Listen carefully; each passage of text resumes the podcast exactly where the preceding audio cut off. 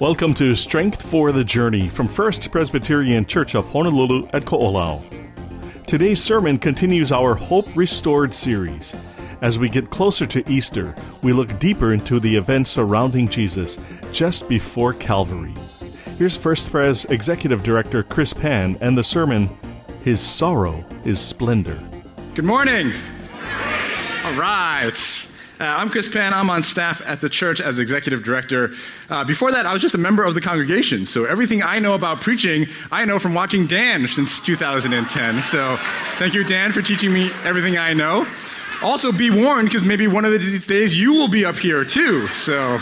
Uh, happy Palm Sunday. Today is a joyous day in the life of the church all around the world. And I love that we start this service every year with children waving palm fronds and singing Hosanna. On Palm Sunday, we celebrate a triumphant Jesus as he enters Jerusalem the week before Easter, the crowd yelling, Hosanna! And Hosanna means save us. We've been walking with Jesus in our Hope Restored sermon series for more than a year, going verse by verse, chapter by chapter through the entire Gospel of Mark. And so we've already looked at the Palm Sunday passage in November at the beginning of Advent near Christmas time. And our passage today from the book of Mark is a different passage, which happens a few days after Palm Sunday and a few days before Easter. Our passage is located uh, right after um, Barabbas is released to the crowd and right before the crucifixion of Jesus. Before we read our passage today from the Gospel of Mark, I wanted to put it into context. And the context is not just a few verses before or after. I want to locate our passage today in a much bigger context, an eternal context. And for that, I want to read a few verses from the last book of the Bible, the book of Revelation. The author of Revelation, John, has a vision of Jesus in eternity as the true and triumphant King, being worshiped by all creation. And what we saw this morning with the waving of palm branches and the worship of Jesus it's just a tiny taste of the reality of the eternal kingdom of God. From the book of Revelation, chapter 5, verses 11 to 14. The author John writes about Jesus, who is the Lamb of God. Then I, John, looked and I heard the voice of many angels surrounding the throne and the living creatures and the elders they numbered thousands upon thousands and 10,000 times 10,000, singing with full voice Worthy is the Lamb that was slain to receive power and wealth and wisdom and might and honor and glory and blessing. Then I heard every creature in heaven and on earth and under the earth and in the sea and all that is in them singing. To the one seated on the throne and to the Lamb be blessing and honor and glory and might forever and ever. And the elders fell down and worshiped. That is the context for our passage today in Mark. Jesus, the true and triumphant King, with all of creation bowing before him and worshiping his name. All creation declaring that Jesus is worthy to receive power and wealth and wisdom and might and honor and glory and blessing forever and ever. Amen.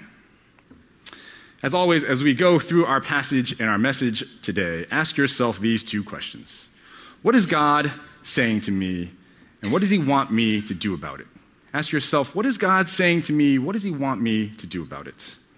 If you are able, will you please stand as we read together from our passage today? We stand to show respect to the living word of God, which has the power to transform us. The Gospel of Mark, chapter 15, verses 15 to 21. We'll pick up with one verse from last week just to set the scene. Let's read together.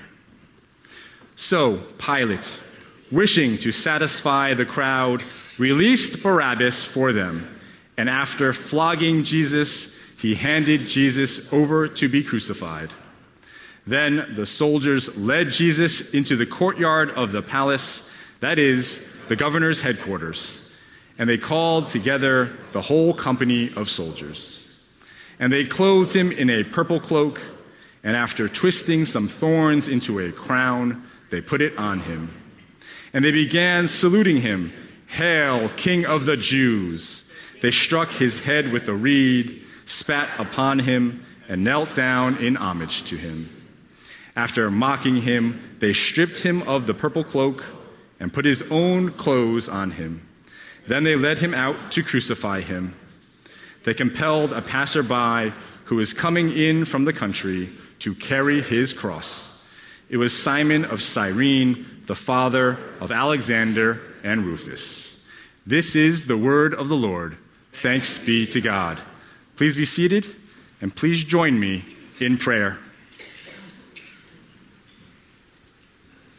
Jesus, you are beautiful in your glory and in your suffering. May you reveal yourself to us now. May we see your glory, your beauty, your love for us. We invite your Holy Spirit now to transform us. May we have an encounter with you now. In your name we pray, and all God's children say, Amen. What a contrast between our two passages that we read this morning. In Revelation, Jesus, the true and triumphant King, being worshiped by all creation for all eternity. And that same Jesus, here in our passage today, suffering, being mocked by a crowd of soldiers, beaten, and spit upon. What a contrast as we sang, Jesus, who is both the lion and the lamb. When I was reflecting on today's passage, all I could think about was how beautiful Jesus is. And so that's what we're going to be looking at today. I hope we all have an encounter with Jesus today and see how beautiful he is. Our sermon title today is His Sorrow is Splendor. This is a fitting passage for today, Palm Sunday. This week is Holy Week, culminating on Sunday with Easter Sunday. And we hope that you'll be here again to celebrate it with us next week. And if you only think about Jesus on Palm Sunday and Easter Sunday, you get a very triumphant and glorious picture of Jesus and the church. Today, waving palm branches, singing Hosanna. When you come back next week on Easter Sunday, Jesus risen from the dead, resurrection, and new life. But this glorious picture of celebration is not the complete picture of Jesus and the gospel. This Friday is Good Friday, the day on which Jesus is crucified. Pastor Tim Shaw has been organizing our Maundy Thursday services for the last few years. And it's a tenebrae service, or a service of darkness. It's a service that reflects on Jesus' crucifixion with, test, with testimonies from a number of people, songs, and the progressive darkening of the sanctuary, extinguishing candles as we move through the events of Jesus' crucifixion until the service ends in complete darkness. And I know that a weekday evening service doesn't fit into everyone's schedule. So this isn't about the Maundy Thursday service. It's about whether we take time this week to reflect upon the suffering and death of Jesus. Pastor Tim has said that when we go from Palm Sunday straight to Easter Sunday, we miss something very important. We go straight from high point to high point. And the gospel of Jesus Christ and the life of a follower of Jesus is not just a journey from high point to high point. Between Palm Sunday and Easter Sunday is the cross. Between the high points is the suffering and death and sacrifice of Jesus on a cross for us. The gospel is glorious highs and lots of celebration, but it is also very realistic about the reality of suffering. I know that there are many people here today who are in a place of great suffering. And all of us, at one point in our past or future, will experience suffering. And you might have wondered in the past, or you might be wondering right now, where is God in the midst of my suffering? So hear these words of encouragement and the truth of hope restored. God sees and knows and understands your suffering. God is present in your suffering. An author once wrote Our God is not only the God of the sufferers, but the God who suffers. So let's walk through our passage today and see Jesus in his suffering and in his beauty. Verse 15. In verse 15, as Pastor Dan covered last week, Pilate has released Barabbas to the crowd, and has turned Jesus over to the Roman soldiers to be crucified. And the first thing I want us to notice is that Jesus is turned over to the soldiers after he has already been flogged. Pilate's sentence was for Jesus to be beaten and crucified. And Jesus has already been beaten in verse 15 before he's turned over to the soldiers. So everything we read in our passage today, this is not part of the judicial sentence. This is not the soldiers doing their jobs following orders to beat Jesus. Jesus has already been flogged. What we read today is entirely superfluous cruelty. It is unnecessarily extra. It is not needed for anything except to be cruel. In verse 16, the soldiers lead Jesus into the courtyard of the governor's palace, and they call together the whole company of soldiers. A company of Roman soldiers was one tenth of a legion, and a legion of Roman soldiers was approximately 5,000 or 6,000 soldiers. So, this group of Roman soldiers mocking Jesus is maybe 500 or 600 soldiers large. These 500 soldiers mocking Jesus, their cruelty is not just superfluous, it is remarkably creative.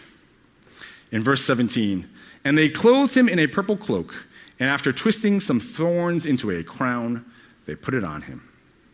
These soldiers go to great lengths and lots of effort to be mean. They could have just been mean. They could have just been extra mean. These soldiers, they take their cruelty and their contempt to a whole different level. They decide to be creatively mean.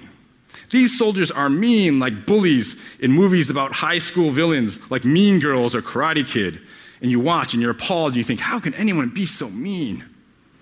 The soldiers put a purple cloak on Jesus, signifying royalty, and they put on his head a crown of thorns.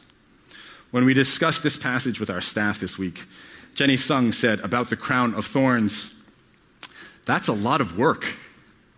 And it's true. No one just has a crown of thorns sitting around.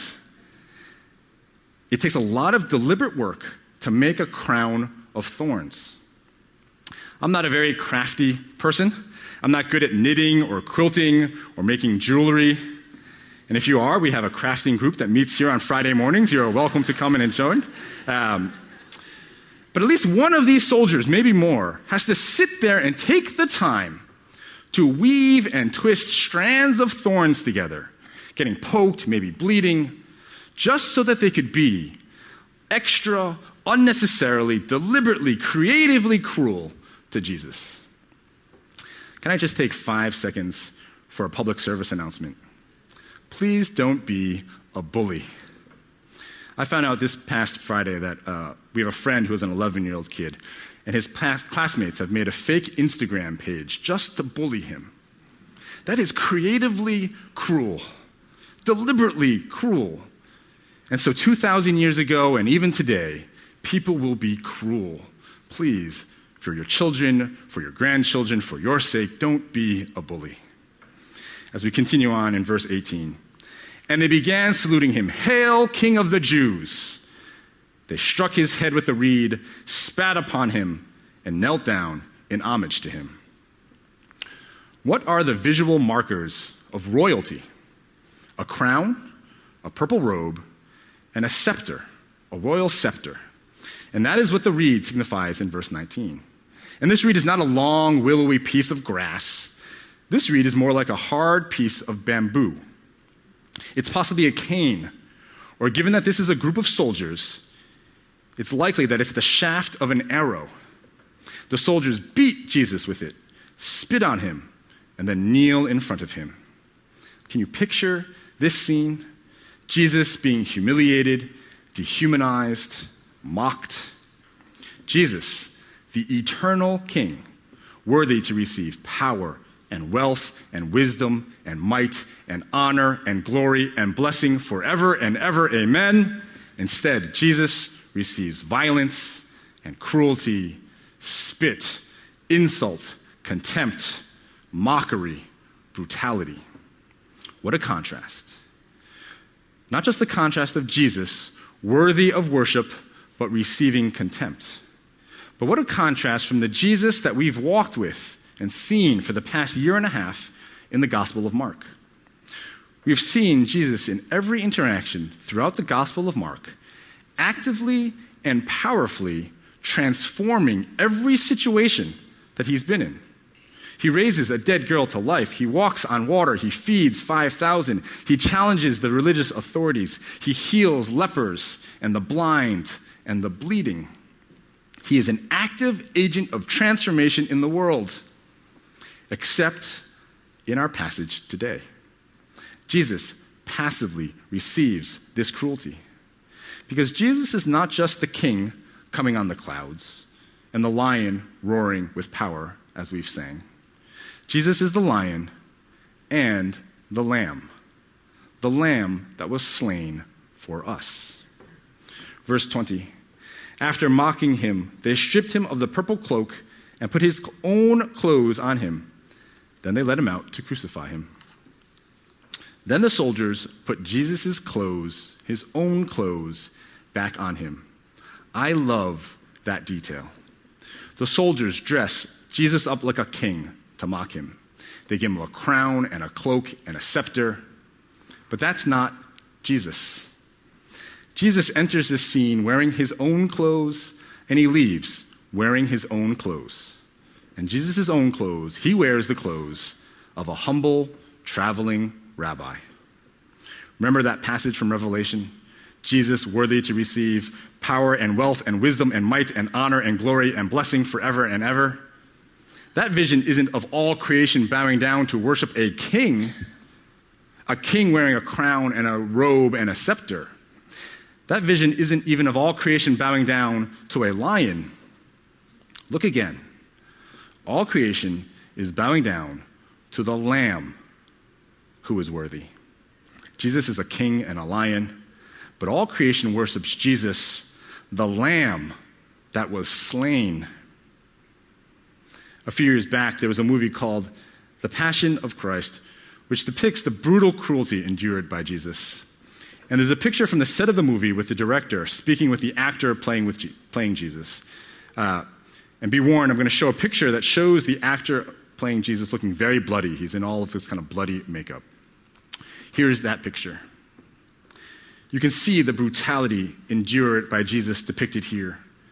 And I show you this picture not to shock you with the bloodiness, but because some internet wise guy put a caption on this picture that I think is hilarious and very true. The caption, that moment when you explain to Jesus how hard your life has been lately. Jesus, both the Pali and the Likelike were closed this morning. Can you believe it? Jesus, my coworkers are so annoying. Jesus, I've been fasting for Lent for five weeks. I haven't had cake in so long. I don't mean to belittle the real challenges that you're going through right now. I'm just belittling the small things. Pali closure aside, there is real and profound suffering in our world and our congregation. And I'm definitely not saying that Jesus doesn't care about your suffering or your problems. In fact, I'm saying just the opposite. Because we don't serve a God who is far away and unconcerned with our suffering and pain. We don't have to search for our God up on top of a tall mountain where he's a guru, some wise man, hidden away from the common people and their pain. Jesus is present. Jesus knows and sees and understands your suffering. Jesus understands your suffering more profoundly than anyone else who ever lived. Because Jesus has suffered more profoundly than anyone else who has ever lived. Our God is not only the God of the sufferers, but the God who suffers.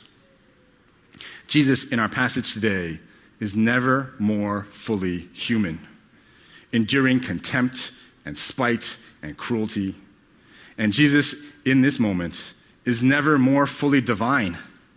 Because remember, Jesus chooses this. Jesus chooses to endure all this unnecessary, brutal, creative cruelty for us. Jesus could have called an army of angels to rescue him, to wipe out every soldier. But he doesn't. He accepts this suffering on our behalf. And he accepts his suffering not just for us, but for every one of those 500 soldiers there that day.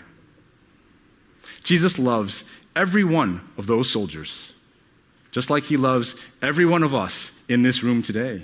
And he loves every single person on this island. And he loves every single person in the world. On this planet, Jesus loves us all. And that's why Jesus endures this suffering. It's for us.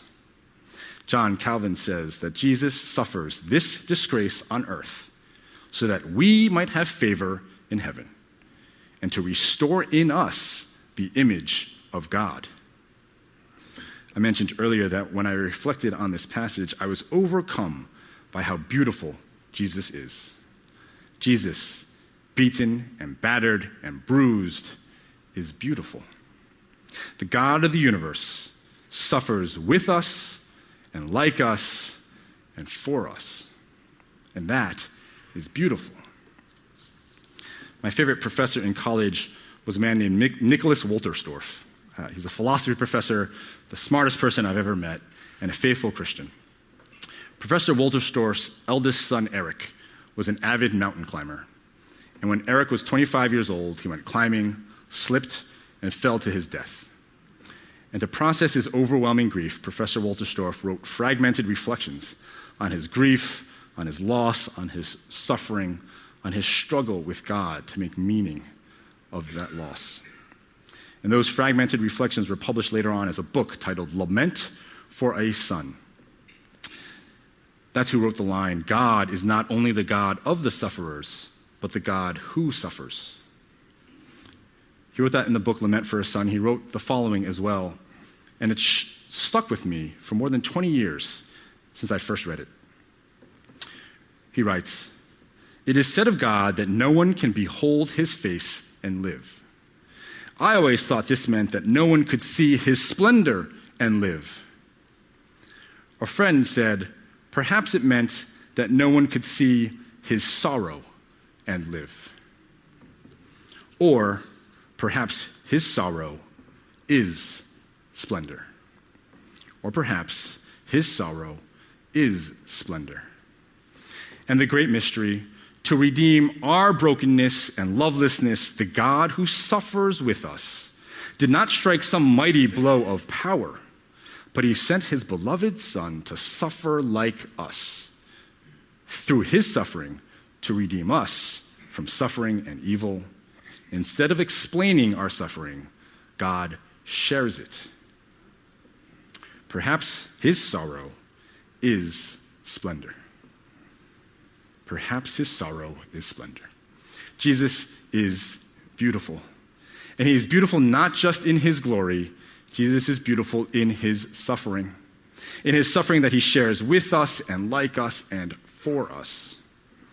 Can we take a moment now in silence just to pause and to reflect and to pray, to look upon the face of Jesus? Take this moment to silently pray and meet Jesus now, however you feel comfortable.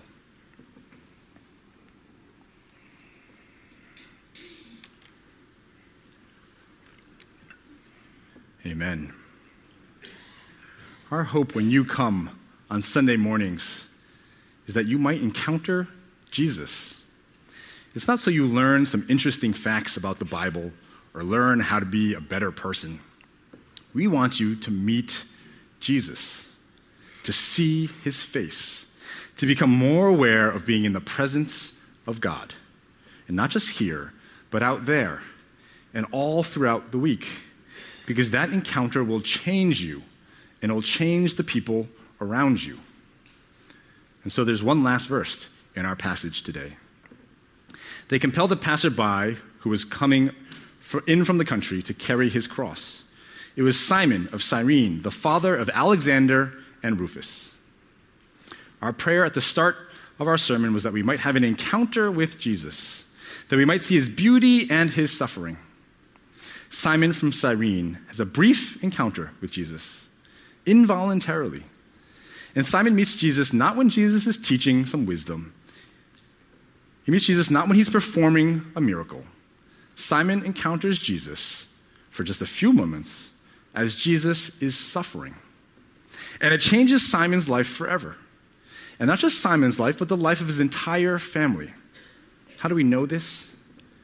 Why does our author Mark identify Simon as the father of Alexander and Rufus? For the same reason, I introduce myself as KG and Isaac's dad when I'm at my kids' school. The people at their school know them, they don't know me. Mark writes his gospel 30 years after Jesus' death and resurrection to Christians living in Rome. And so Mark likely mentions Rufus and Alexander because those Christians in Rome probably knew Rufus and Alexander. In fact, in Paul's letter to the Roman church in chapter 16, Paul sends his greetings to a man named Rufus, who he says is chosen in the Lord, and to his mother. Simon is from Cyrene, which is in North Africa. He may have been in Jerusalem to celebrate the Passover, and he gets dragged into carrying Jesus' cross. Simon meets Jesus in Jerusalem, and because of that encounter, a generation later, his children are followers of Jesus in Rome. Simon from North Africa meets Jesus in Jerusalem. His children are followers of Christ in Rome. Simon's encounter with Jesus changes multiple generations and multiple countries because Simon came face to face with Jesus, saw his beauty even in suffering, and eventually grasped that the most beautiful thing Jesus did was to lay down his life for us. Just like Simon of Cyrene, don't underestimate the power of a brief encounter with Jesus to change your life forever. And of course, the story doesn't end with Jesus' suffering or his death on a cross. Jesus is not dead, he is alive, he is risen. But for that, you have to come back next week on Easter. We'll sing a song together in a moment about seeing Jesus. So if the worship team can come up now. We'll sing this song about seeing Jesus and seeing his beautiful face. As the team comes up, let's take another moment to silently pray and reflect to encounter Jesus now, Jesus who is beautiful. Let's pray silently together.